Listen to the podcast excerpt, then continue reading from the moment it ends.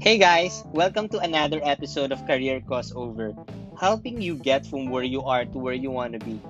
And in this podcast, we only talk about three things personal growth, productivity, and professional life.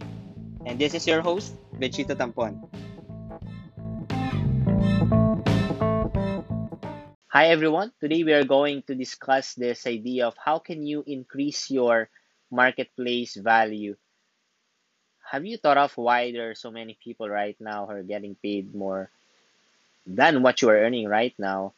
And why people in companies and individuals pay them three times five times even ten times the salary or income that you and i are getting?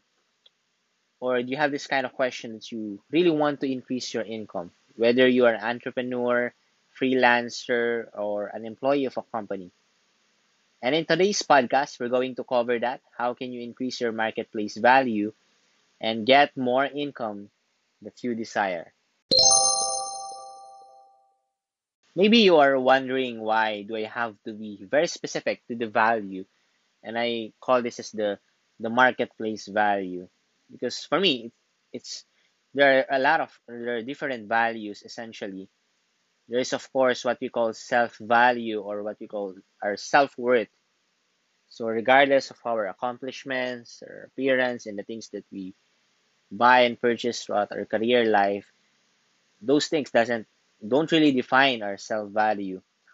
So, marketplace value is simply this what you get paid for the value that you bring to the marketplace. Marketplace value is what you get paid for the value that you bring to the marketplace. And we can talk about this in uh, two things. We have the tangible and the intangible values or results. So when I talk about tangible, these are money per se. These are cash you receive either from profit business or from salary. So we can also consider awards and any uh, accolades and any uh, thing certifications that we receive because these are tangible results tangible value. And on the other hand, we have what we call intangible, and this may come in a form of influence, people we've touched with, with our words, with our actions. And we may not receive so much money, but we are able to, at some point, influence a person to change in one area of his or her life. So that's marketplace. Basically, that's marketplace have value. And I'll be giving you four tips on how you can increase your value in the marketplace. So I'll be using the 4S so we can easily remember the steps.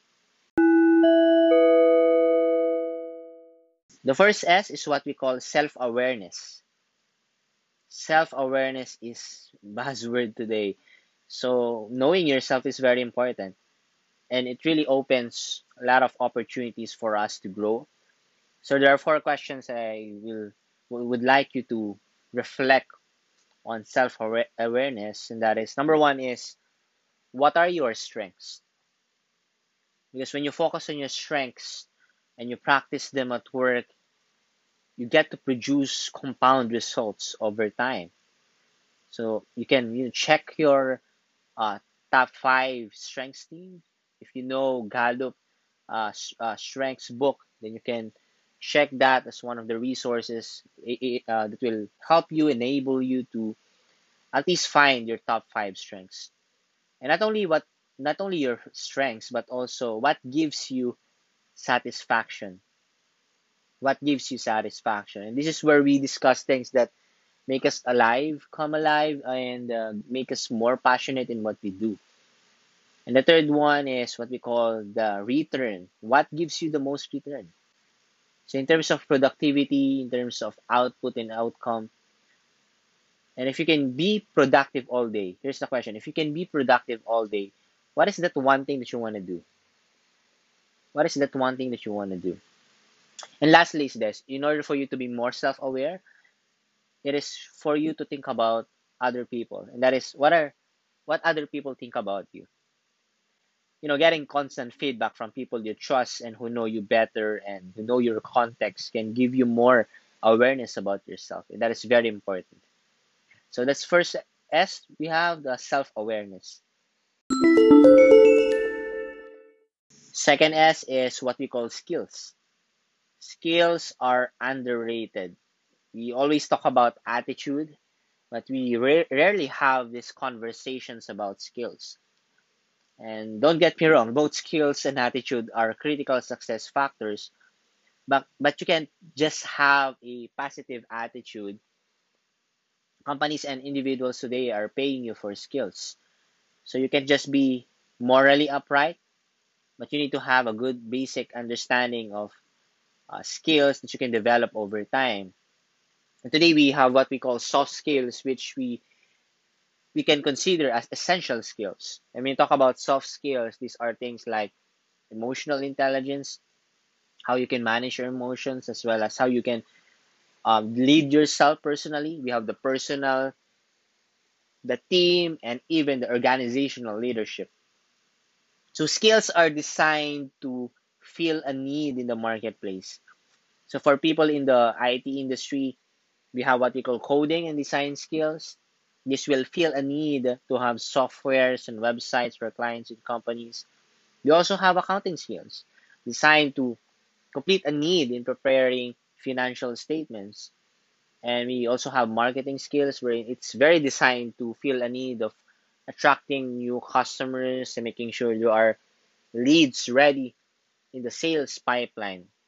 So all of those things will require us to be very good at this letter S, this second S, and, and that is skills. Third S is what we call specialty. Specialty or what we call expertise gives you and I an edge in the marketplace. And the thing is, the more you are specialized in what you do, the more you can get paid more significant amount or even a higher income. I think it is Jim Rohn who said this. He said is that if you want to make a living, you do well. If you want to earn more, you would be excellent. And if you want to earn a fortune, you better be the only person who can do what you do. What he's trying to say is you gotta be expert at something. But when you're starting out in career, you have or you have a wide array of experience. You look at different horizons. So we kind of like have this what we call jack of all trades when we are starting. But as as we progress in life, we try a lot of things, know more about different areas. Then later on, we remove all of the peripherals and we start focusing on one area. And that's what we are talking about here. We become more specialized in what we do. And last S is what we call significance. This is what we are talking about earlier, the intangible value of significance. And as we increase our marketplace value, we should always be looking for significance. And as we strive for success, we should always be looking for significance.